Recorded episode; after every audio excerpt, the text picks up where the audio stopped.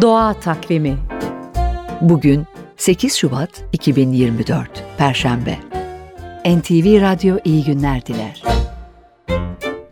Hava tahmini için doğayı gözlemek, anlamak lazım.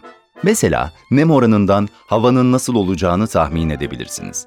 Saçınız kıvrılıyorsa yağmur gelecektir. Saçınız uzun değilse yakında meşe ve akçaağaç ağacı varsa yapraklarına bakın. Çünkü nem yüksekse meşe ve akçaağaç yaprakları kıvrılır. Çam kozalakları da nem yüksekse kapanır. Hava kuruysa açılır.